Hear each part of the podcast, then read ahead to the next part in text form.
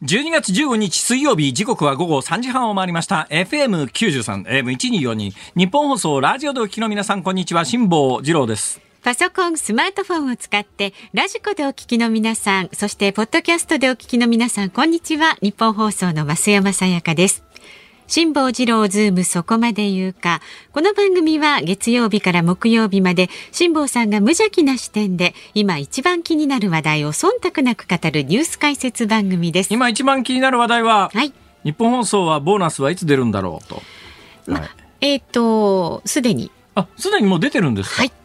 ああ、そうですか。はいなんか今日15日ですよね。ええなんか14日とか15日とかって、年金とか公務員とか、なんか、なんか出るあたりじゃないのかしら？一般的に。あーわかんないけど、どうなのかしら？皆さんの懐が潤ってる、そういうタイミングですかね？ああ、かもしれないです、ね。そうかなとか思いながら、は昨日あたり夜歩いてたら、うんいやー、昨日九段下あたりをそぞろ歩いてたたんですけども、うんうん相変わらずすごい人ですね。出てますか。えー出てます、出てます、出てます、出てます。はい。まあそんなこんなでございまして、今一番気になってる話題は今日夕刊をバーッと読んでいたらですね、ええああ、恐ろしい話があるもんだなと思って。えーハイチっていうあの、はい。カリブ海の島がありますよね、はい。割とまああの貧困層が多いんでちょっと政治的にも不安定だとかいろいろこうあるんですが、そのハイチでですね、タンクローリーが横転して爆発して60人以上の方が亡くなったというニュースが入って、はい。それまあ小さな記事なんですがさーっと読みながらあー古い映画を思い出してしまいましてね「恐怖の報酬」って映画知りませんか？恐怖の報酬？これ多分ねフランス映画かなんかだと思うんですが、一般論としてフランス映画って面白くないっていうイメージをお持ちの方はあそういういです。いい加減なこと言うなよそれ偏見。本当に。偏見以外の何もでもないだろそれは。え。いやだから私みたいに、はい。あのあまり本格的に映画に趣味がなくてですね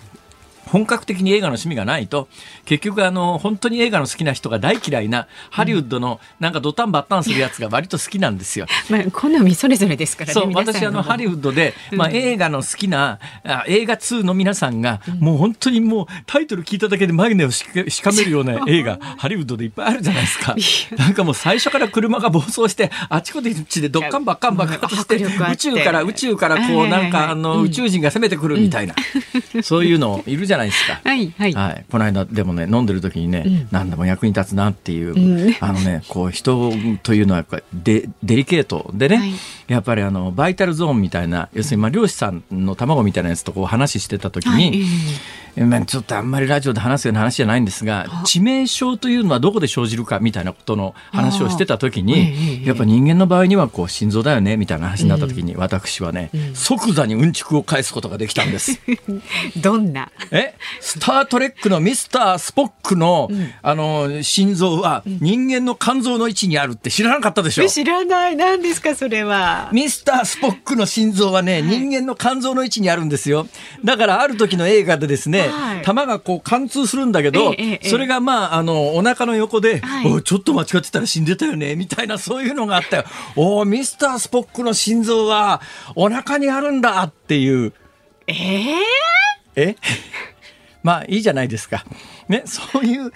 まあどっちかというと私あのハリウッドの、えー対策と称するですね、何百億円もお金かけた分かりやすい映画が好きなんですよところがまあ映画と思いますよ2の皆さんってそういうの嫌いじゃないですか。一概には言えませでん。まあまあ、あの、ややこしいイタリアとかフランスのですね、何がビスコンティージャみたいな、なんかほら。あの今週偏見偏見発言がね結構多いですね。いや、あの、本当に優れた美しい映画が多いです。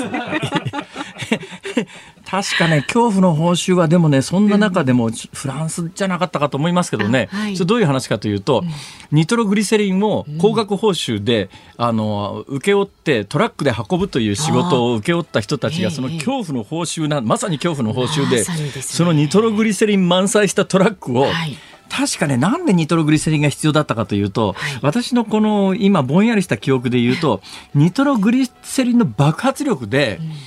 原油のなんか火災みたいなやつを原油が、原油のこう組み出してるところが 火災を起き始めるともうどうにも収集つかなくなってくるのを、ニトログリセリンの爆発力と爆風で火消すって、そのために、その原油の採掘場までニトログリセリンを満載したトラック走らすっていう仕事を請け負った男たちのはい話なんですよ。これがね、ちょっとスリルいや、面白いんですよ。もうフランス映画としてはびっくりの面白さでね。ままたちょっと微妙にフランス映画に対する偏見が。そうですね。にじみ出る、えー、しょうがないですよ。私ハリウッド好きですから、うん。はい、まあそんなこんながあってですね、うん。いやーでリアルリアル恐怖の報酬だなと思ってタンクローリーの爆発って、ね映画ではよくありますけども、はい。なリアルにやってこれは大変だなと。えーハイチは今ね7月に大統領が暗殺されて政情不安が続いてるんですよ。はい。でどうもねギャングが何のためか分かんない。もしかしたら石油とかなんかを奪うためかもしれませんが、道路をギャングが勝手に封鎖して、ええ。タンクローリー通行できなくなってたんでどうもなんか慌ててブレーキ踏んだかなんかししたんじゃないのって話があるくらいなんです。それこそ映画の中のねお話いやまあまさにそうですね。だから世界ではいろんなことが起きてるよなと思いながら、昼間ふっとワイドショーを見たら、ええ日本は平和でいいわと。はい、もうつくづく思いますね。はいはい、えはいえなんだかんだ言いながら、よくできた国ですわこの国は。今年もね、平和なまま。俺はあれだよ、あの、あ安倍さんがなんか指示して作ったと言われてい。るガーゼマスクあるじゃないですか。はいあれ保管しとくだけでお金がだいぶかかるというんで、ええだいぶ余ってる、え。え8000万枚ぐらい余ってると。ね。まあそのうちい。わゆるそのアベノマスクと一部のメディアに生まれて、一般の人向けにばらまくはずだったのは数百万枚で、それ以外は医療機関向けのやつがまあ保管されているんですが、まあ一括して今はもう全部まとめて8000万枚アベノマスクという慣例ができてますけども、はい。どうも今日あたりの報道を見るとですね、えーまあ保管するだけで毎年何億円もお金かかると。うん。でこれもね本当にあの岸田政権だなと思うんだけど、まあ、別にそこでね強弁しろというつもりはあないけれども、まあ、今までの答弁っていうのは国会国会答弁みたいなものを政府見解を見ていると、はいいやあのマスク緊急事態の時にまたいるかもしれないじゃないの。と保管費は確かにかかってもそれは保管費はかかるのは当たり前で保管が必要なんですって今まで言ってたような気がするんですよ。えところが今日になってですよ、欲しい人には持ってってください。あげますからみたいなちょっと待てよ。それは保管が必要だって言ってたんじゃないのかと。例のあの10万円の給付でもそうですけどもなんかブレブレっていうかですね。ちょっとそこ嘘ついてでもさ 辻褄合わせるということが岸田政権って見事にないのね。面白いぐらいないよ。だから俺今日の報道見てて、はい。マスクもらいに行こうかと思って。いいじゃないです。かちょっと行ってきてそれ今あの布マスクしてたら結構これあの宴会のつかみにはなるんじゃないかと。いいじゃないですか。ちょっとゲットしてきてくださいよ。これな、あの、保管費用が6億もかかるやつを、俺は日本政府救済するために、もらってやったんだよ、これって、どうだろうか。いいと思いますよ。それ YouTube の辛抱のも旅にうね、そういたら。う目線でね、毎日のニュースを見てるとね、もう大爆笑に次ぐ大爆笑でね結構。突っ込みどころがいろいろあるいやー、日本に帰ってきて、つくづく良かったなと。はい、タンクローリー爆発しないし、あーということでございます。まあ、お車運転の方はね安全運転してくださいね。全くその通りですはい、さあでは株と為替の値動きです。今日の東京株式市場日経平均株価はわずかながら反発しました。昨日と比べて27円8銭高い2万8459円72銭で取引を終えました。割安感がある銘柄に買いが入りまして相場を支えましたが FOMC アメリカ連邦公開市場委員会の結果公表を控えまして値動きは限られたということです。為替相場は現在1ドル113円70銭付近で取引されています。昨日のこの時間と比べますと15銭ほど円安になっています。さあ、ズームそこまで言うか、この後は昨日から今日にかけてのニュースを振り返るズームフラッシュ。4時台は政治ジャーナリストの田崎史郎さん。一応ね、あの、濁点の方が正田解らしい。崎さんが正解なんですか？そう、田崎史郎さん前だって。本人に聞いたけどどっちでもいいですって言われちゃっおってしゃさってましたけどね。一応正式にはねあ、ザだそうですよ。田崎さんなんだそうなんです。そう呼んで差し上げてください。あそれで言うと赤星じゃなくて赤星なんですよね。あの星阪神タイガースのえーあのたくさん走る人。たくさん走る人なんですか？あのすごい勢いで走る人。それそれ。ちょっと私と似たり寄ったりじゃないですか。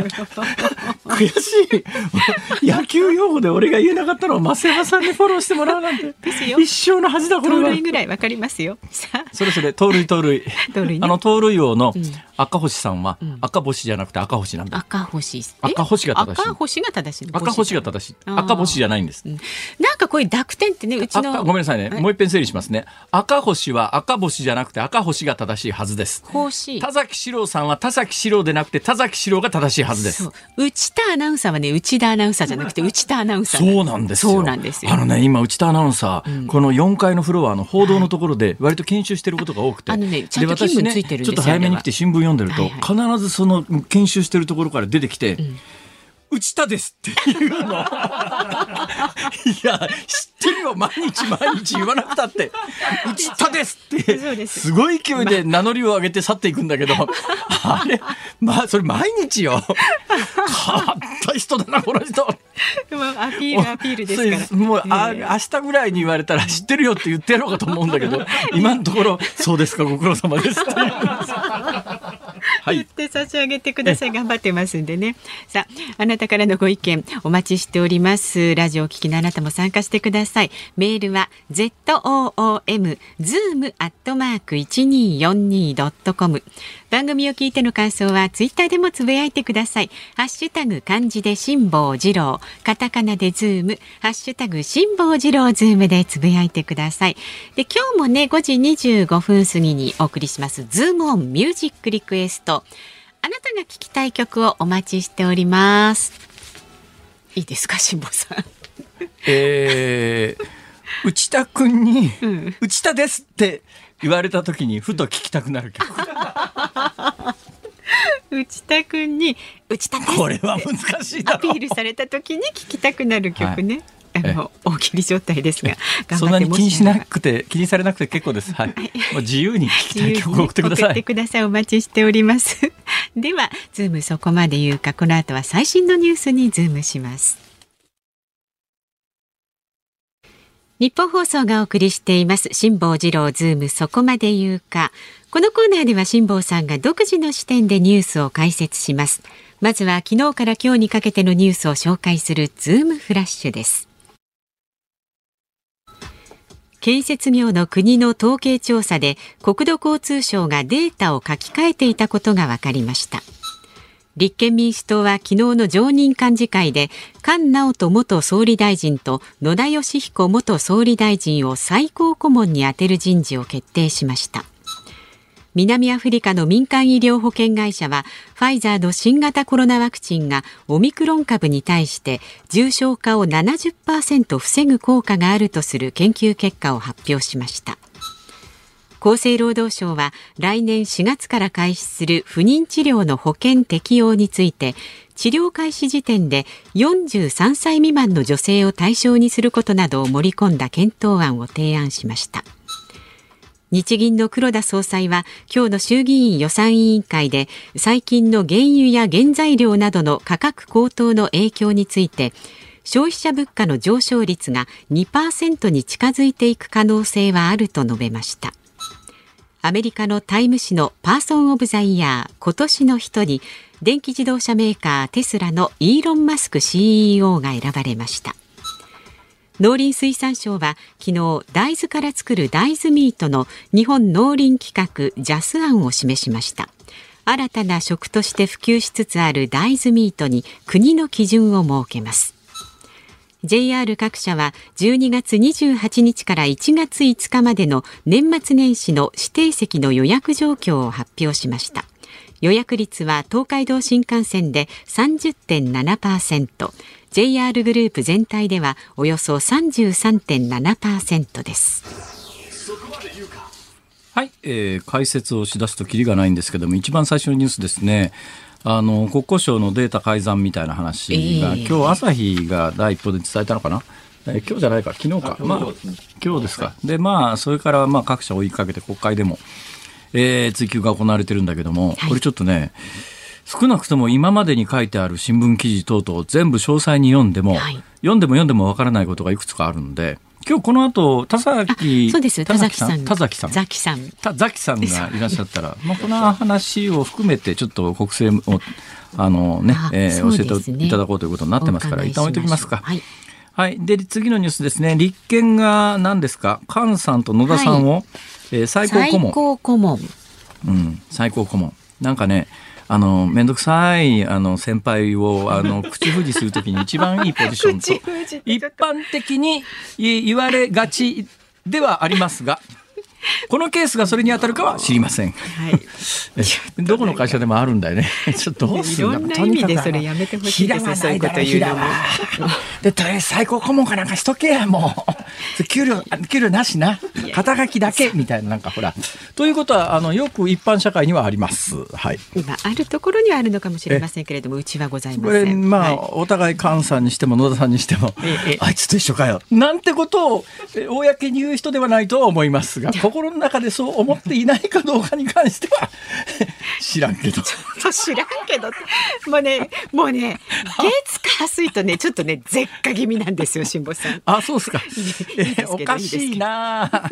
さあ、何ですか、はい。オミクロン株に対して重症化を70%防ぐ効果があるとする研究発表、結果を発表しました。ね。ああ、結構なことですね、結構なことですけれども、結構なことですけども、どこまで信じていいんだかと思うのは、そもそも重症化してる人がオミクロン株は今のところほとんどいないのに、それって防ぐ確率が何パーセントってどうやってわかるんだよ、それって。素朴な疑問が尽きないわけでございますが、まあ一応ファイザーがそう発表してると。はい、そうなんですそういうことでございます。えー今もう全世界的にはすごい勢いで置き換わってまして、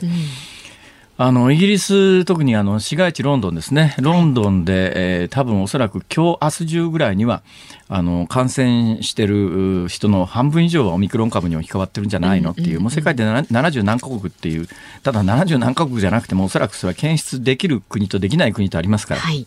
まあ、ほぼほぼ全世界の新型コロナは、このオミクロンに置き換わっていくんだろうな。で、まあ、あの、これは希望的観測です。えあくまでも希望的観測ですが、ええ。まあ、スペイン風邪等々が収束していったのは、最後あの、ものすごい勢いで、まあ、ちょっと弱いものが、はい。ちょっと弱いものが急激に広がることで、みんながあの、免疫を獲得して、まあ、それでまあ次に変異株が現れたとしても、え同種の系統のめあの変異株の場合、例えば次に重症化する変異株が出てきたとしても、ええまあ、要するにワクチン効果みたいなことになるわけですね。その昔はワクチンがないですけれども、ワクチンがないのにどうしてあのスペイン株は収束していったのかというと、その毒性が弱くて感染力が強いみたいなウイルスがこう変異して、まあ、生き残り、ウイルスの生き残りの中でこういう、そういうものが残ってきて、全世界的にわーっと広がった時に、そのウイルスにいあの免疫みんな持ってしまうから、まあワクチン打ったのと同じような効果が得られて、うんうんうん。えーゆっくりと収束していくというのを過去何回も人類経験してますが、はい。そういうあのウイルスだったらいいなとは思いますが、そうかどうかはもうもうちょっと見といた方がいいけれども、まあほぼほぼそのオミクロン株が第一報で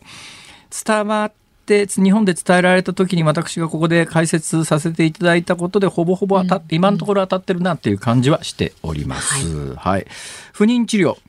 えーやっぱりあの年齢制限つけないともうあのいつまでもこれやめるきっかけないっていうこともあってですね、まあ、今のところ43歳未満の女性が保険治療の対象と。これに関して言うと、これは確か菅政権が、あの政権発足時に保険使えるようにするって言って、はいええで、まあ1年がかりで検討してきて、だからまあ、言えばこれ菅政権の成果なんですが、ただこれ年齢制限を設けられるということに関して言うと、その微妙な年齢層の方々にとっては、そこが年齢の大きな壁になるっていう、その心理的なものに関しては、私は、あの、うーん、やむを得ないとは思うけれども、同情を禁じ得ないところはあるよね。それは、あの、まあ、割とそのぐらいの女性って周りに結構いたりなんかするとはい微妙じゃないですか。それでまた一生懸命この不妊治療やってる方って今までは自費でやっててそうそうそう、で、それが1回の治療に人工授精だけで何万円とかね、はいそれがもうちょっとあの複雑な治療になるとな、1回のあの治療に何十万円とかっていうのを全部私費でやって、それで何回も何回もうまくいかないと、どんどんどんどん精神的にも経済的にも追い詰められていく。はいだからまあ、どっかのタイミングで線を引い、誰かが引いてやった方がいいっていう考え方もあるんですよ。微妙なんですけどね、それが。微妙ですね。微妙ですね。微妙ですね。だからそれはまあちょっとね、うちみたいに子供がなわさわさいるところがとか、ちょっと増山さんみたいに実際リアルに子供がいらっしゃるところと、それはまあいらっしゃらないところの家庭との温度差が非常に大きいですから、まあちょっとまあラジオでも、えーうん発言難しいとは思いますが、ただまあそうですね。厚生労働省は、まあ、あの、一つ43歳ということで、線引きをするという方針のようであります。さあ、日銀の黒田さん、えー、物価について物価の上昇率が2%に近づいていく可能性はあると述べたということで、2%というのが、まあ、あの物価が下がり続けるデフレ脱却の一つの目標だったんで、はい、これ2%という言葉を出しているわけですが、ただね、2%で収まりゃいい2%以内で安定的に物価が上昇して同時に賃金も上昇していくというのがもともと政府日銀が描いた理想的な展開なんでそうなっていきゃそれはいいと思いますよ。はい、だけどあのアメリカの例を見るとアメリカもやっぱり2%ぐらい目標だったわけですが、えー、足元で5%とか6%とかっていうふうに急激に物価が上がり始めて火がついちゃってですね、うん、もう収集つかなくなって今バイデン政権の支持率がガタガタに落ちてるのはやっぱり物価があの、もともとプランニングしてたよりもはるかに上がってきて、抑えられなくなってるっていうところがあって、物価ってやつは、もう安定的にここのえ1.3%ぐらいで上がるといいなって言ったってそうはいかないわけです。上がり始めたら、うんうん、ところが今の若い人ほとんど物価上がった経験がないんで物価って上がらないもんだと思い込んでますが 私みたいなもんは若い時にものすごい勢いで物価が上がってるのが、えー、子供の時にあの駄菓子屋行って私が子供の時に駄菓子屋行くとラムネが1本5円だったんですよ。5円？はい5円。いや、私の記憶で言うと、うん、一番安い飴は50銭だったですよ。はい、ただし、50銭なんだけど、50銭硬貨というのがもうその時には流通してなかったんで、駄菓子屋さんに行くと、2つで1円っていう、げんこつ飴っていうのがあったんです。まずかったですけどね、なんかしね、きな粉をまぶしてある、すっげえまずい三角の飴なんですけど、これは2つで1円だったですよ。あ、そうですか。はい。まあ、その後、あの、高度経済成長の時に爆発的に物価が上がっていくわけだけれども、あの状況を経験してると、まあ、人類の歴史でいうと、デフレの期間って確かにあのどこの国でもあります、歴史上、デフレの。だけど、全体を通してみたときに、はい、インフレで物価が上がっていく方がはるかに長期間だし、大規模だったりするわけで、うんうん、えー、そう考えたときに2%目標にして安定的に2%以内に収まればいいけれども、うん、現実足元企業間物価って言ってですね、うん、企業同士が物をやり取りするときの物価って10%近いんですよ、今。だけど、企業間で物をやり取りするときの物価はもう10%近く上がってるんだけど、企業はやっぱり小売に今なかなか転嫁できずにいるって一応、公式見解で学者や政府は言ってんだけど、何回も言ってますけれども、この間まで200いくらだった吉野家の牛丼の波が今430いくらだよ。ね、400円超えだからね。うんうんうん、そんなに、あの、楽観視してっていいのかっていう感じはぶっちゃけするよね。あの、もしかして、この人たちって、街行って買い物してないんじゃないの？って、私なんか街行って買い物を毎日してますからね、毎日スーパーで入りしてるのは、別に安いものを探して入ってるわけじゃないんですよ。そうなんですか？もう1円でも安いものを探して、え その次のニュースでアメリカタイムの表紙にイーロン・マスク、うん、そうそう。はい、ね、やっぱりねやっぱり日本の金持ちとアメリカの金持ちとね、うんあ、電車の情報入ってきましたか？電車の情報ねお伝えしておきます、はい、東武アーバンパークラインは豊敷駅と柏駅の間で発生した人身事故の影響で運河駅から柏駅の間の上下線で現在運転を見合わせています。東武鉄道によりますと運転の再開はこの後5時頃の見込みということです。ご利用になる方はご注意ください。はい話途中になりましたけど、日本とアメリカの金持ちの違いなんですが、はい、日本の代表的な金持ちさんっていうとですね、今宇宙に行ってる人いますよね。あの人が多分ね、はい、例の ZOZO を売った時に手にした金って、うん、1000億円前後だと思うんですよ。そうなんです。まあ1000億円前後だと私が思うだけですがね、多分発表されてるのかされてないのか知りませんけれども、今回の宇宙旅行には100億円ぐらい使ってるはずですよ。ところがこのタイムのパーソン・オブ・ザ・イヤーのイーロン・マスクってさ、あの、そのテスラっていう会社の株式時価総額が100兆円だよ。100兆円 !100 兆円桁が違うよ。3つぐらい。なんか、はい、ズームフラッシュでした。コージーアップ番組イベント第2弾開催決定飯田浩司の OK コージーアップ激論横浜ベイサミット in 神奈川県民ホール4月28日日曜日。出演は須田慎一郎峯村健二宮崎哲也ほか。チケット好評発売中。詳しくは番組ホームページをチェック。12月15日水曜日時刻は午後4時を回りました。東京有楽町ニッポン放送第三スタジオから辛坊治郎と。増山さやかでお送りしています。さあいただいたご意見をご紹介するんですが、はい、今日はねはがきでいただいてます。素敵ですね。水色の可愛い。素敵な色合いのはがきです可愛いでしょ？テープが貼ってこれね、はい、しかもね、ええ、名前あれかな？神奈川県相模原市のじゃ葵ちゃん15歳、えー、女の子男の子？女の子女の子女の子っぽいね。これは、ね、葵ちゃんありがとう。末永いお付き合いを。いやいやいや。そうやっぱりね、15歳でしょ？それだけで。そうすると平均寿命を緩和する 何言ってんですか。70年。読みます。はいどうぞ。辛坊さんこんにちは。私は中学3年生受験生です。受験生なんだ。辛坊さんにきちんとお礼と感謝を伝えないと2021年が終われないと思いお便りしました。何したんですか辛坊さん。このラジオ父は営業者の中で母は仕事からか、えー、帰宅する車の中で聞いていますありがとうございますなのでみんなが揃う夕食時に、えー、いつも父が今日辛坊さんのラジオを聞いたか？と会話が始まります。素晴らしい。辛坊さんの 辛坊さんのおかげで私はこの夕食の時間が好きです。辛坊さんありがとうございます。これからもお体大切になさってくださいね。家族みんなで応援しています。うんあのおじさんもう死にそうだけど頑張るよ。PS 辛坊さんのぬいぐるみを作ったら面白そうお腹をしたらえーって聞こえてくるとか最高だと思思います。ああ、可愛いらしい。ね、表もあ、ぬいぐるみ、ぬいぐるみ花辛坊さん、あ、そうこの間の放送もちゃんと聞いててくれて、辛、え、坊、さん今年の顔の前田ゴードンさんは覚えましたか？あ、前田ゴードンさん。で、前田ゴードンさんもいいけど、私はセクシーゾーンが好きなので。セクシーゾーンリクエストします。曲流れたらもうかけちゃうよ。もうそれに決まりだ今日は。今日はセクシーゾーンだ。一応皆さんからもね、あのリクエストいただいてますこういうのはやっぱりエコひいきしないとほら。エコひいきが過ぎますよ。あそうですか。はい。一応で候補にね、入れておきましょうね。ありがとうございます。ありがとうございます。ありがとうございます。心が現れますね。現れますね。大体これわざわざ切ってまで貼ってあるよ。もちろんねはがきですからね。でほらきちんとほらあの工夫をしてね本当だ。テープ貼ったりとかマスキングテープ貼ったりとかイラスト描いたりとか。いやこれはありがたいね異常に感激してますよ、はい、ありがとうございます葵ちゃんありがとう。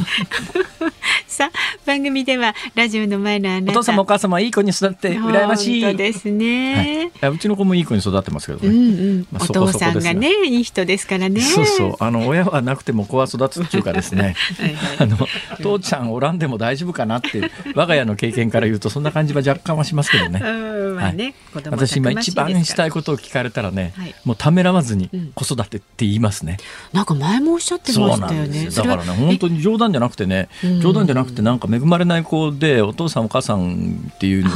りちょっといっぺんマジであのちょっと相談したことがあるんですけどもちょっとやっぱりいろいろこう真剣に詰めていくと、やっぱりその責任の重さみたいなものがこうあるそう簡単にね、まあその犬や猫っていうと犬や猫のあの保護してらっしゃる方に申し訳ないけれども、やっぱり人間違いますからね。さそんなに簡単にはいかないよねと思いながらも、でもやっぱりねなんかもう一遍子育てしたいなとは思うんです人を育成したいっていうこと？いやいやいやいやそんなにね大層な話じゃなくてね子育て面白いっすよ、うん、まあね。やっぱり子供どんどん変わっていくしね、人間の成長の人類の進化の過程を見られる感じがありますもんね。だからね、えやめた これ以上言うとややこしいところに話が迷い込むぞ じゃあ、えー、ラジオの前のあなたからの梅ちゃんりんちゃんクララちゃんどうも あのわからない方は昨日のね、えー、放送ラジコのタイムフリーで聞いてください。いや今のと全然関係ないし。つなげて考えますよ誰でも。さあ番組ではラジオの前のあなたからのご意見お待ちしております。本当ですよ葵ちゃんに謝ってくださいよ。ごめんなさい。ね、おじさんおばさんからのメールもお待ちしておりますんでメールはズームアットマーク一二四二ドットコム、ツイッターはハッシュタグ辛坊治郎ズームでつぶやいてください。さあこの後は政治ジャーナリストの田崎史郎さんお招きいたします。日本放送辛坊治郎ズームそこまで言うか。この時間特集するニュースはこちらです国交省が機関統計の書き換えを指示。国の基幹統計である建設工事受注動態統計のデータを国土交通省が無断で書き換えていたことが明らかになりました。このデータは建設業者が公的機関や民間から受注した工事実績を集計したもので GDP 国内総生産の算出にも使われます。書き換えは8年前から続いていたとみられ会計検査院の検査を受けて今年の4月以降は改めたということですさあこのニュースわかんないんですよ、はいお招きしております。まずゲストご紹介から、ね、政治ジャーナリストの田崎史郎さんです。よろしくお願いします。よろしくお願いします。このニュース何が分かんないかというと今朝朝日新聞が書いて、はい、各社追いかけてきて、国会でも取り上げられましたよね、はい、何が分かんないかって今朝の朝日読んでも追っかけてきた他のメディアの新聞も全部読んでも分かんないのが、ええ、じゃ今回のこの改ざんでデータ全体にどのくらいの誤差が出てるんだろうっていうのが多分問題の根幹のはずなのに、はい、それどこも一言も書いてないんですよ。その通りですね。何なんですかこれ。でそれ以前にあこれやる意味が何の意味があったんだろうと。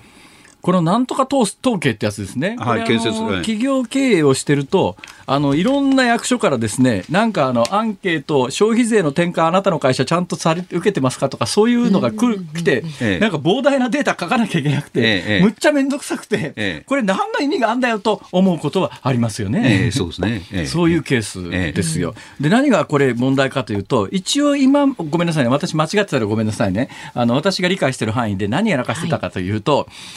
アンケート出すわけですよ、はい、だけど、出した相手の6割ぐらいしか回収できなくて、うん、残り4割、データ返ってこないっていうか、だけど、これ100%にしないと、辻褄、筋が合わなくなっちゃうんで、その4割の人も回答してくれたとして、その4割の人がどのくらいか、これは回答してくれないんだから分かんないんだけど、回答してくれてる6割の例を当てはめて、この4割を類推して、毎月の統計を出していました。ところが、場合によったら、あの回答してくれなかったはずの人が何ヶ月か遅れて出してくるケースがあると。はいで本来ならばその部分は過去に遡って、あのちゃんと回答してくれた方に入れなきゃいけないんだけど、もうもう統計自体がもうなんかぐちゃぐちゃになってるっていうか、今更そこだけ抽出して多分できなかったんだと思うね。で、あの、新たに回答してきた分はもうその月に合算しといたらいいじゃんっていうんで、そこの部分に関して言うと、二重統計されてますよっていう、そういう話なんだけど、で何？っていうだからどのぐらいその統計に影響あったのよっていうところが本体なんだけど一言もないんですよこれ、うん、あの記事読んでますとあの大体建設受注統計が1割増しになってた可能性はあるっていう。あの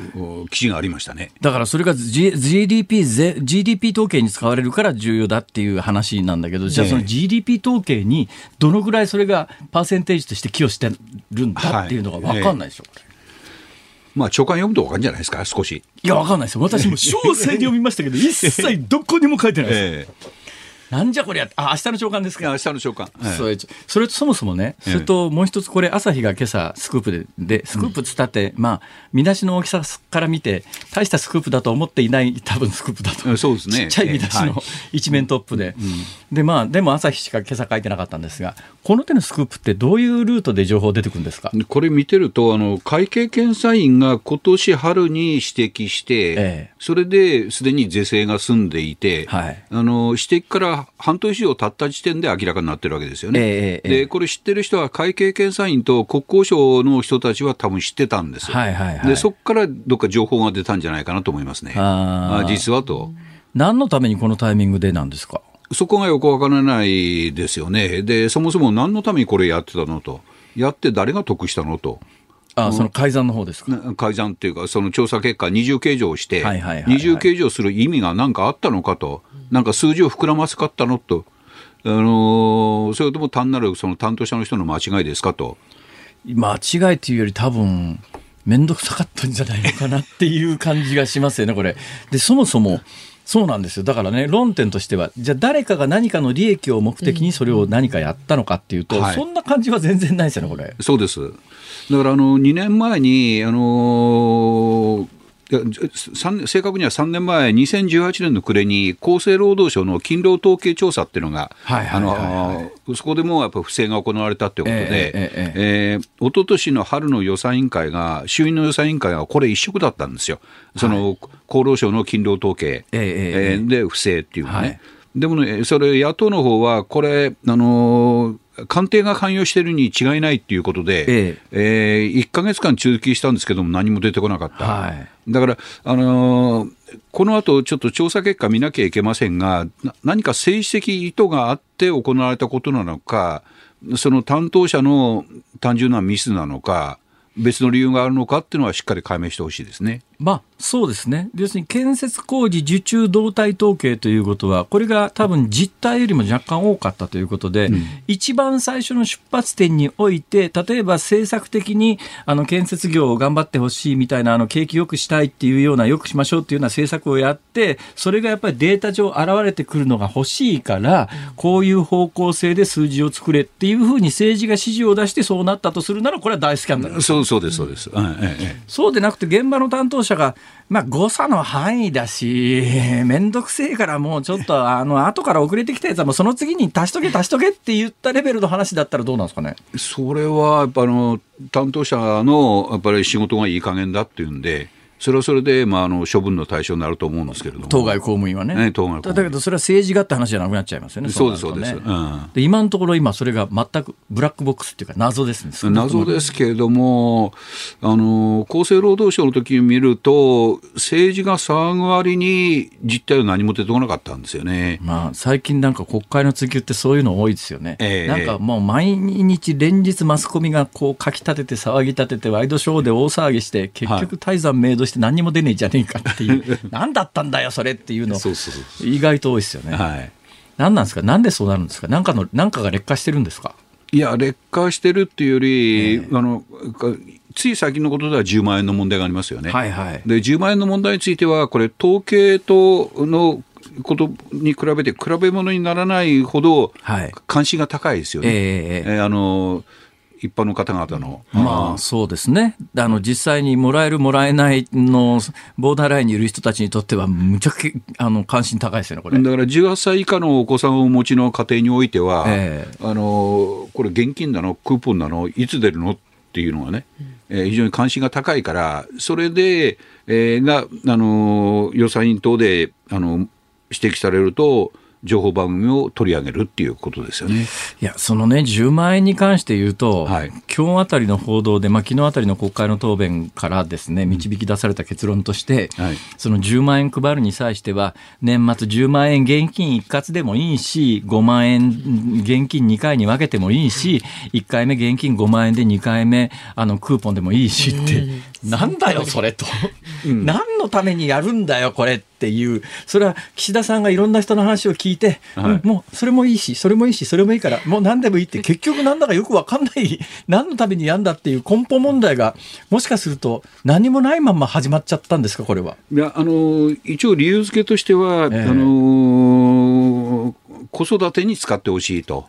い。う、はい、あの政策目的。だったら子育てに使ってほしいんだったら、ええ、私がもしそれ、総理ならですよ、え、仮に総理で、その政策に賛同して突っ張りたいと思うのならば、あのね、現金親に配るとパチンコ行っちゃうんですよ。ね、カラオケスナック行っちゃうんですよ。確実に子供の教育に使うために、確かに全部で2兆円の予算を組んで今回の施策はやります。うん、その2兆円のうちに、確実に子供に使われるために1000億円の手数料が必要なんですよ。これはどうしたって。だけど1000億円かけることで2兆円のお金が子供に使われるんですよ。親がパチンコ行くよりいいでしょ、その方がって私なら言うだと思うんですけども、はい、岸田さんは、まあ、確かに、まあ、現金でもいいか、えー、ちょっと待てよと、だったら初めから現金にしとけよって思っちゃうんですけど、ええあの辛坊さんの言われること一理あるんですけれども、えー、そのこれ、配る主体は市区町村なわけですね、えー、えー、だから配る主体である市区町村が嫌だって言ったら、あのできなくなっちゃうわけですよ。はあ。だから市区町村のあの意見も拝聴しながら、あ制度をより柔軟に、えー、どういう形でもできるようにしたということなんですね。だから縮小等の要望がなければ原案のままですよ。納得いかないな、その説明では。だって、これ、一番最初に、まあ、一石投じたのは、例えば大阪市の松井市長だったりしてですね。そ、ねうんうん、それで、いや、もう、うちの予算使ってでも10万円一括で配るわって言ったら、ええ、いや、そんなことしたら、あの、後からの5万円出ませんよと。そうすると自治体が5万円負担するんですかって話になって、いやいやいや、そんな金はないから、ほんじゃあまあ、言われた通り、とりあえず年末まで5兆、5, 5円、5万円ずつ配りますって言ってたら、あの、その後、今になって、いや、まあ、あの、先に先行して配る分は後で予算で手当てしますって。だったら最初に言っとけよって、私が松井さんなら切れますね。いや、だから松井さんは、あの、やろうと思えばできたんですよ、それは。で、松井さんがこれ明らかに勘違いされたのは、補正予算の成立が24日だっていう前提で27日に配れませんという論理構成なんですね。はあはあ、でも補正予算の成立は来週月曜日20日に成立するんです。えー、だからあの、やろうと思えばできる、やろうとしている自治体もあるということです、ね、いや、これね、今はそうですけど、当時、それを言い出した頃って、ええ、あの補正予算の、だから予備費で出す5万円の分は、もう手当するけれども、うん、自治体が勝手に5万円やる分には、それ自治体が勝手にやる施策だから、それは政府は補正予算で手当しないかもしれないっていうニュアンスだったんですよ。そこはね、言ってないですよ、うん、政府の方は。あのーえクーポン出す、クーポンを現金切り替えるときはこういう理由が必要ですっていうことは言ってますけれども、あの、一挙に10万円出したら残りの5万円のクーポン券の分は出さないこともあるっていうのは、少なくとも、あの、予算の答弁、あるいは政府の記者会見等では正式には出てませんね、うん、正式には出てないかもしれないけど、松井さんがそれ取り下げちゃったのは、それ、それはもう本人も、本人はそう理由を言ってますから、えー、どこに真実があるのか、これ、なかなか難しいところですよね、えーえー、どっちの言い分信じ信じるかって話になっちゃいますからね。まあ、いずれにせよ、あの、ひどい話が、所得制限、最初つけないって言ってたやつをつけることにして、で、今、自治体によったら、市町村の判断で、自治体によったら、所得制限外してもいいですと。そうすると、あの、小さい自治体で、そもそもその小さい自治体で、まあ、ぶっちゃけ言うと貧しい人が多かったりすると、花から所得制限なんか引っかかる人って、町の、村の中に、町の中に数十人しかいなかったりなんかするわけで、100人だとすると、5万円、あ、10万円の100人だと1000万円、え？違うか。1000万円ですね。はい、1000万円か。そうですね、1000万円。だったら町の予算で1000万円プラスして、全員に配っちゃうっていう、まあ政府はそれでもいいよって言ってるわけだけど、そうすると、で、じゃあ、大阪市みたいな大きな自治体は、対象者が都市部で所得も高いから、ものすごい数いる、何十万人もいるとなると、いや、何十万人は自治体の予算で手当てしないから、そうするとちっちゃい自治体に住んでる方、金持ちの方が、得だっていう話になって、ものすごい不公平な感じがするんですけど、これ。うん、あのその部分では不公平ですけれども、あの実際にでも配る時期については、もう明らかに不公平生じますよね、これ。時期が違いますから、はいはい、早いところは年内だし、はいはいはい、遅れるところはだし、例えばクーポン券分の5万円についても、早くできるところもあるし、えー、遅くできるところは、だから一律に全部同じにするっていうのは、非常に難しいですよ、それ。いや、でもなんか、でも2兆円でしょ、それで。うん、でも自治体によって、例えばか、あの、さまざまな、あの支援金は自治体によって違うことはまあまあありますから、あ例えば子育てでも東京都内でも、例えば江戸川区はすごい充実してるとか、他はないから、そうすると、あのその充実してる区に行って、あ子供を産もうかっていう人も出てくるわけですよね。まあそうですね。ええええ、なんか、ダメだ、あれ。田崎さんに説得されちゃうじゃないですか。田崎さん。はい。政府に入った方がいいんじゃないですか？いやいや、そうじゃなくて。それだって今ね、今、田崎さん、ここで説明されますよね、ええ、本来そういう説明って、え、政治家が国会でやるべき説明でしょ。はいはい、ええ、それがなんかあの管理官書いての文章をですね、ええ、読み上げるだけで、ええ、全く説得力がないわけですよ、はあ、なんとかなんないんですか、あれ？やっぱりあのミスがないようにミスがないようにするんでしょうね、政府の人たちは。要するに絶火事件を起こさないように言い間違えないように言い間違えない、えー、だからね、記録に残りますから心に心に響かないっていうか、えーえー、なんだかよくわからないんですよ。うん、うんでも予算委員会の答弁、慎重に聞いてると、あこういう考え方だなっていうのは、ある程度わかりますけどね。はあ、すいません。いや、それ、国民全員に予算委員会の答弁を慎重に聞けっていうのも。だから、だから僕みたいな仕事が成り立つわけでね。その通りです、ね、おっしゃる通りです。はい。さて、えー、今、与党が、えー、わーわー言ってますけれども、まあ、与党というか自民党の中でかなりあの突き上げを食らってるということのように印象が見えるんですが、例の、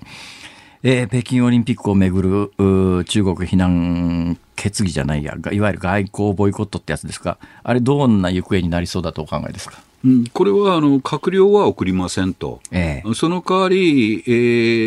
ー、誰かを送りますと。で誰かの送る誰を送るかについては僕の取材では一番可能性が高いのはあの山下 JOC の会長。柔道の？ええ、柔道の山下さん。いやそうそう安弘さん、はい、では確実で、他にあの橋本聖子さん、あるいはあのもう一人、えー、っとあの人、スポーツ庁長官、室伏さん。もあの検討していると、これは、この残り2人については、各国の状況、中国の出方を見ながら考えると。これって、いわゆるその外交ボイコットと言われてる目線から見ると、うん、どどういうスタンスなんですかね？それ外交ボイコットって言葉は、まあ、誰も言ってないんですけどマスコミが作り出した言葉なんですよね、きっとそうですね。アメリカが、まあ、表で、だっての言葉で言うと、まあ、いわゆる閣僚級というか大臣級みたいなものは送らないよ政府関係者は送りませんと。はい、っていうことですよね。はいえー、そうなった時に日本で山下さんを送るというのは山下さんは政府関係者ではないということですか？あのこの東京オリンピック今年の東京オリンピックに中国側が送ってきた人は、ええ、あ中国の体育局総局長はいはい、の方で、ええ、その方と同じクラスっていうとあの山下 JOC 会長が同じクラスになると。体育総局長っていうのは向こう中国のあのオリンピック委員会のあの責任者っていうことなんですね。そうするとね、ええ、その対中国的には、えー、別にアメリカに従ってあの外交ボイいわゆる外交ボイコットとマスコミが騒いでいるようなことはしませんよっていう、まあ、アピールができる一方でアメリカに対しては、うん、まあ、アメリカがやってっているように、その大臣級みたいなあの有力政治家を送ったりもしませんよということで、アメリカにもいい顔をすると、はいえー、両方に、まあ、あの顔を立てると、えええー、いうやり方なんだろうと思いますが、はい、なんとも歯がゆいよねという目線もあろうかと思います。はい、そうですね。で、これ、論議聞いてると、自民党の保守派の人たちと、はい、あの日本共産党は同じ主張なんですよ。なんでなんですかね。それはあの論理であの中国を批判するとすると考え方としては同じになっちゃうんですね右と左が。はい、でも一方で、あの中国の貿易量中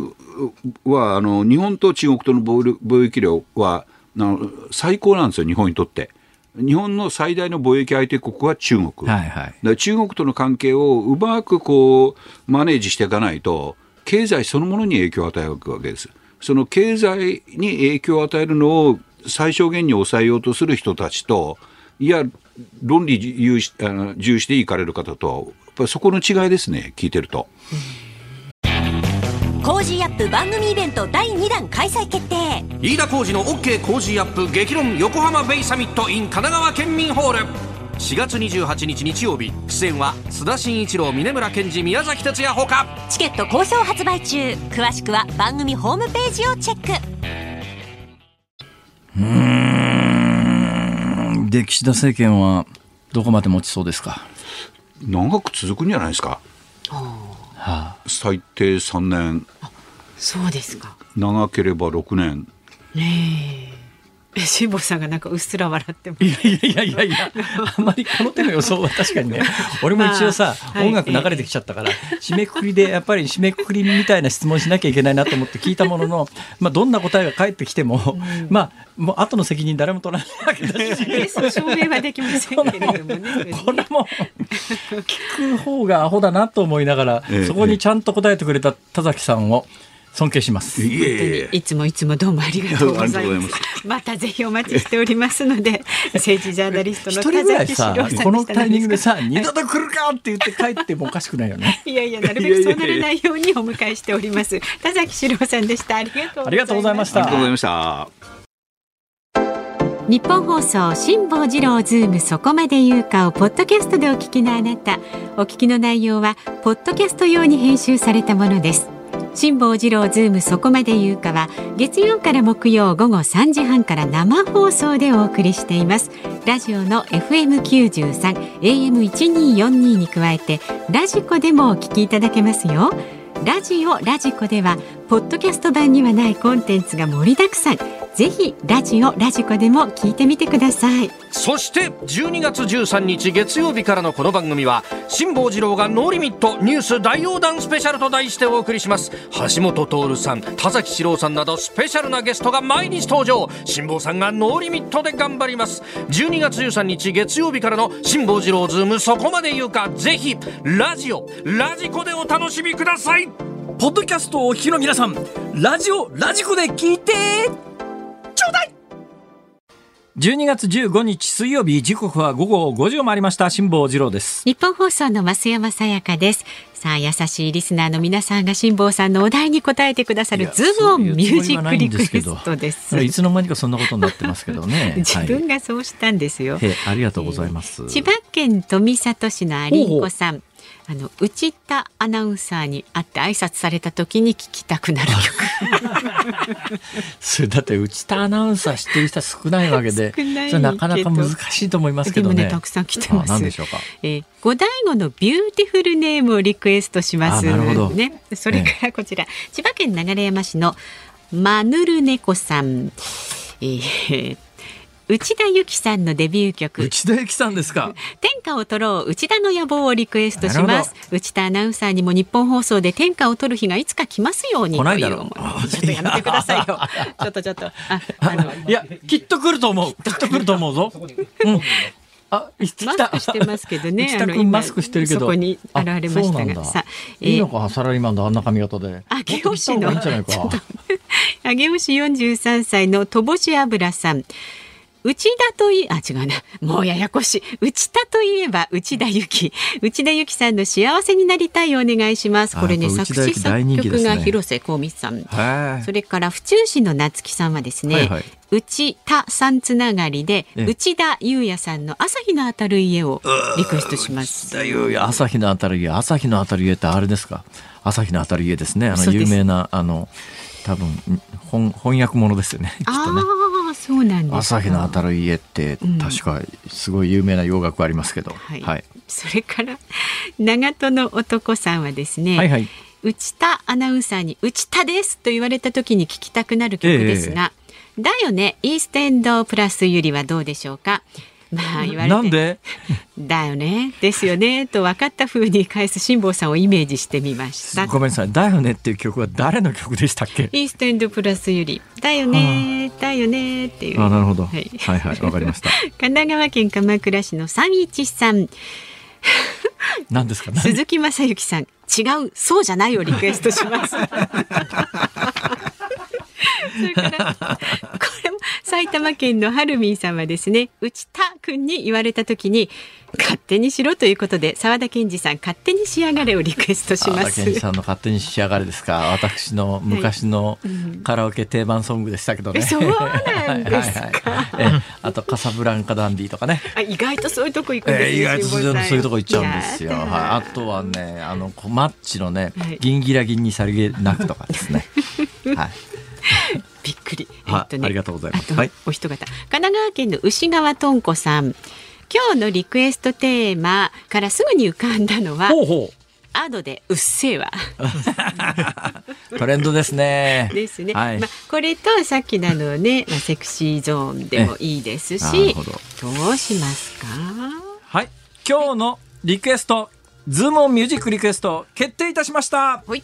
鈴木雅之、違う、そうじゃない。お願いしますはい、わかりました。えー、内田アナウンサーにね、挨拶された時に聞きたくなる曲でございます。スタジオから後ずさりしながら静かに去っていこうとしております。そうですね。えっ、と、何か妙に寂しそうであります。いや、あの、これでね、だいぶね、内田じゃなくて内田っていうことが、あの、世の中の皆さんにアピールできたと思います。何でもやっぱこうやってちょっとずつアピールが大切だよ。感謝してくださいよ。ね、立候補するにはそれが必要なんだよ。立候補はしませんから。しません。そうです。さあ、エンディング曲でね、お送りしますんで、お楽しみにお待ちください。番組ではラジオの前のあなたからのご意見を24時間受け付けています。明日は飯田浩二アナウンサー登場です。飯田さんはあの月曜日の特番でね、みっちゃんインポッシブル2021で披露した福山雅治さんのモノマネの出来がいまいちだったため、苦情が来ているそうです。いや、飯田君が福山雅治のモノマネすること自体が無謀すぎるだろうな、それ。ね、聞いちゃったけど、本当にひどかった。本当にひどかったな。いや、いや、それ無、無茶だよ、それは。それ、それはあかんわ。でもね、ニュースはもうビシッと切っていきますんで、取り上げてほしいニュースなどございましたら。そうですか。メールは。はい、明日もう一遍福山雅治やってもらう。危険だと思いますけどね。やっぱりそんなに危険なんですか？かなりでしたよね。ますます聞きたくなったんですよね。ズームアットマーク一二四二ドットコム。ツイッターはハッシュタグ辛坊治郎ズームであなたからのご意見をお待ちしております。辛坊さんが独自の視点でニュースを解説するズームオン。今日最後に特集するニュースはこちらです。東京23区の区民税の5%がふるさと納税として他の自治体に流出。ふるさと納税が浸透する中、東京23区では今年度区民税のおよそ5%にあたるおよそ531億円が他の自治体に流出したことが分かりました。まあ、そうでしょうね。うん、えー、増山さんふるさと納税は？私はねやってないやったことない。あそうですか。そうなんです、えー、増山さんぐらいの所得があればですねそんなにないです。結構もったいないなって思う人多いと思いますよ。やった方が。いややらなければもったいないなとというのがふるさと納税ってまああ言っちゃなんだけどねとんでもない仕組みでどうとんでもないかっていうとですね、うんはい、実質2000円の負担額だけでまあ、その納税額によるんですね。納税額が多い人は、それだけ所得、あの、住民税たくさん払ってますから、その住民税の一定額が上限になるわけですよ。はい、何パーセントが上限になったかな？これなんか制度が何回か変わってるはずなんですが、まあ、かなりの額ですね。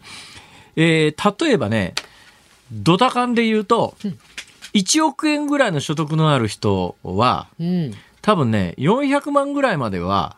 えー、ふるさと納税できると思いますよ。そうそうすると、400万円、これがね、うん、返礼品の競争が激しかった頃って、はい、例えば400万円ふるさと納税するでしょ？そうすると、本来払わなきゃいけない住民税が400万円安くなるんですよ。はい、ね。それで、ただし、プラスで2000円は払わなきゃいけないんだけど、そうすると400万円払って、あの、返礼品が例えばね、だいたい5割ぐらいの返還率だったことがあるんですよ。えーうん、まあ、1万円ふるさと納税すると、5000円分ぐらいフルーツくれたりっていうのがあったんで、さすがにこれ返礼品競争っていうのをやらかしてですね、えー、やり玉に挙げられたのが大阪の泉佐野っていうところなんですが、この大阪の泉佐野が返礼品競争に走ったのには理由があるんです。はい、ここはね、財政破綻寸前だったんです。で、泉佐野はなんでそんなに返礼品競争に走ったかというと、ふるさと納税が来た時、できた時に、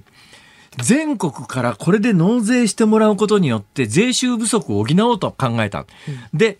で、あの、かなり無茶をやって、え泉佐野って基本的にまあ、タオルくらいしか名産がないのかなっていう感じのところなんだけど、まあもう高級牛肉だの野菜だと、いやそれ泉佐野で作ってないでしょみたいなものを大量に返礼品で、それも返礼品率を高くしたんで、日本全国からふるさと納税しようと思う人は、おい、1万円のふるさと納税すんで6000円分も肉くれるよ、みたいな話になっちゃうわけですよ。で、みんなが泉佐野にやった。だけどね、泉佐野には言い言い訳っていうかね、理由があったんです。はい、というのは、泉佐野って関西国際空港の地元なんですよ。うんうん、で、関西国際空港を作った時に、関西国際空港を当てにして、埋め立て地とかっていうのをいっぱい作ってですね、ええそこに企業誘致してとかいろいろこうプランを練ったわけです。で、まあ、いや、後ろから国に多分ね、お尻叩かれて、ね、空港できるんだから、まあ、いろんなもん作って、それで儲けるよみたいな話になったと思うんだよ。だけど、結果何が起きたかというと、最近でこそ、あの、関西国際空港って、経営権が民間に完全に移ってですね、今、あの、まあ、ちょっと今、コロナなんで、あの、お客さんいなくて大変ですけども、はい、その直前ぐらいは、すごく良かった調子、調子が良かった時あるんだけど、うんうんうん、長年は、関西国際空港、まあ、いや、観光鳥で、関西国際空港を当てにして開発した土地なんか誰も借りなくて、もう大赤字で、泉佐野がもう財政破綻寸前まで追い込まれたのね。関空のおかげで、関空、関西国際空港の地元なんだけど、だけどその時に、国は助けてくれなかった。ね。で、泉佐野の言い分としては、関西国際空港でうちの自治体が倒産しそうになってる時に国は何も助けてくれなかったじゃないか、だったらこの制度ができた時に日本全国から金集めるってどこが悪いんだって開き直ったんですよ。はい。ね。はい、ただまあ一部のマスコミがまああの、どうも国の方持って追及したりなんかして、その上国もですね、返礼品の上限が、あの、寄付金額の3割までにするみたいなことしたんで、それまでは1万円寄付すると5000円、6000円分のものを返ってきてたりなんかするのが今上限が3割になった上に、その地域の特産品でないとダメっていうルールになって、泉佐野みたいにそんなに特産品があるわけないんじゃないってどうしたらいいのよ。タオルだけじゃ、そら何億円も集められないし、みたいなことになって、まあ、結局これ最高裁まで争ってとかね。でその次の年にあのこのふるさと納税の対象から泉佐野は外すみたいなことになって、はい。はい、でそれ裁判になって最終的に裁判は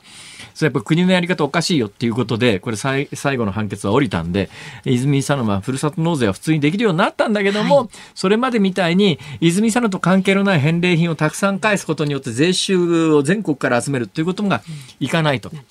うん、でもともとふるさと納税って何のためかっていうと微妙なところがあるんだけど基本的にはまあ地域振興と、で発想の原点にあったのは、まあ、東京がこれだけ栄えているのは、あの日本全国から子供たちを東京に集めてきて、ね、本来地元で就職して地元で働くべき子供たちが、だからまあ、昔の農村の発想ですね。うん、農家の次男三男って都市に出てきて、で、その都市の労働力で都会って発達したわけだから、はい、そのふるさとに恩返しをしようよと、そのふるさとが今もう、観光鳥が鳴いてて人もいなくて税収も、あの、なくて、だけどこれもおかしいのは、うん、日本っていう国は地方交付税で税収の足りない部分はちゃんと国で補填する仕組みができてますから、はい、アメリカなんかそういうシステムがね、機能していないと、アメリカの田舎って本当に税収がなくなると、学校の窓なんか割れっぱなしだからね。日本そんなことないでしょ。どんな田舎で税収がないっつったって、税収の足りない分は国が補填してるから地方交付税で、そんな田舎の小学校で税収がないからって言って、小学校に先生がいなくなるとか、そんなことありえないじゃないですか。すね、日本はだからそこまでしてんのに、それに加えてする必要があるのかっていう議論はあるんだけども、制度が始まった時には、やっぱり都会に出てきてる人たちがやっぱふるさとに自分の所得の一部を寄付できるようにしましょうねっていう発想だったんだけど、その時にじゃあじゃあじゃあ例えば鳥取県出身の人で東京で働いてる人がふるさと納税だからって言って鳥取だけにできるかっていうと。そういう縛りをつけなくて、どこでもいいよってことになったら、それは同じ1万円寄付するんだったら、返礼品がいい方がいいじゃんって話になるわけですよ。で東京ってもともとが、東京ってもともとが、あの、ふるさと納税の対象になるというようなことを、東京自体も、それぞれの区自体も想定していなかったし、制度自体も想定していなかったんで、初めは甘く見てたんだけど、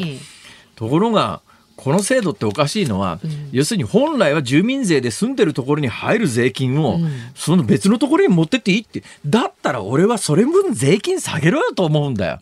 この制度おかしくないかこんな制度が成り立つっていうことは、要するにその余計な税金取ってるってことだろうだったら税金下げろよってのが本筋なんだけど、あいかん。この話いくらでもできちゃうよ俺。ちょっと吠えたところでお時間です。ええー Cozy up 番組イベント第2弾開催決定。飯田浩司の OK コージーアップ激論横浜ベイサミット in 神奈川県民ホール。4月28日日曜日出演は青山繁晴飯田康之小泉悠ほか。チケット好評発売中。詳しくは番組ホームページをチェック。ズームオンミュージックリクエストをお送りしているのはラジオネームサインチさんのリクエストで鈴木雅之違うそうじゃない。はい、はいうまいっすね鈴木雅之。いいですよ、ね、私この間ねお姉さんの鈴木清美さんのコンサート行ってしま、え。え、行ってしまったというかあの衝動的に行きたくなって行きましたですけどね、うん、やっぱお姉ちゃんもこれまた迫力あるわ、ね、いいわ鈴木姉弟。はい。いうことでございまして。なぜ違うそうじゃないだったんだっけ？まあいいやもう。まあちょっと時間長くなりますからね、はい、説明ね。さあ明日の朝六時からの飯田浩二の OK 工事アップ。明日のコメンテーターは経済学者の飯田康之さんです。7時台には国民民主党の玉木雄一郎代表も生登場です。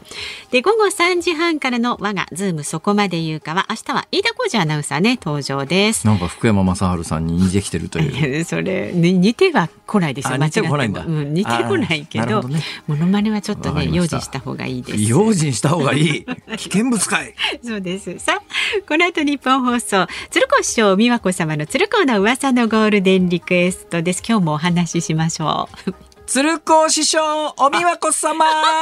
お元気ですか？鶴子でもしかし辛坊さん、そっち側のゲストはすごいね、呼んでくねんな、毎日毎日。いやいや、そんなことないですよ。その前のナイツさんの番組なんか今日ね、うん、東野幸治にビートたけしさんですからね。そうか。のモノマネさんですけど。わしとこな、ゲストなしやで。ああ、いや、それはもう、鶴子師匠は一人で十分ですよ。あれはその間ね、高価な日本酒をプレゼントしますから。素晴らしい。はい、皆様の嬉しい恥ずかしい青春リクエストも送ってください。辛坊さんもお待ちしてます。応募したいな。辛坊さんも聞いてちょうだい。ありがとうございます。恐縮です。よろしくお願いします。はいはい、えー、さっきのふるさと納税の話ですけれども、はい、あの東京23区ね、税収が落ちて大変だって言うんですけど、実はですね、東京に、東京っていうところは全国でも珍しく、はい、あの、基本的に税金が足りない時に国が補填するっていうところの対象になってないんですよ。ないんですなんでかっていうと、はい、税収他の日本全国の市町村に比べると、むっちゃ潤ってるから、多少ぐらいふるさと納税で税収が逃げてもっていう安心感があったんで、積極的にふるさと納税の、あの、勧誘してこなかったんだけど、さすがにここまで税収落ちてくると、ちょっと返礼品豪華にしなくちゃねっていうところも出始めているという、そういうニュースです。1億円ぐらいになるとちょっとっていう感じだ、ちなみに今、京都市は999万円ふるさと納税すると、えー、仁和寺で結婚ができます。あ、そういうのもあるんですか。面白い。全国いろいろ工夫してます。ね辛坊治郎ズームそこまで言うか、ここまでの相手は辛坊治郎と。日本放送増山さやかでした。明日も聞いて。ちょうだい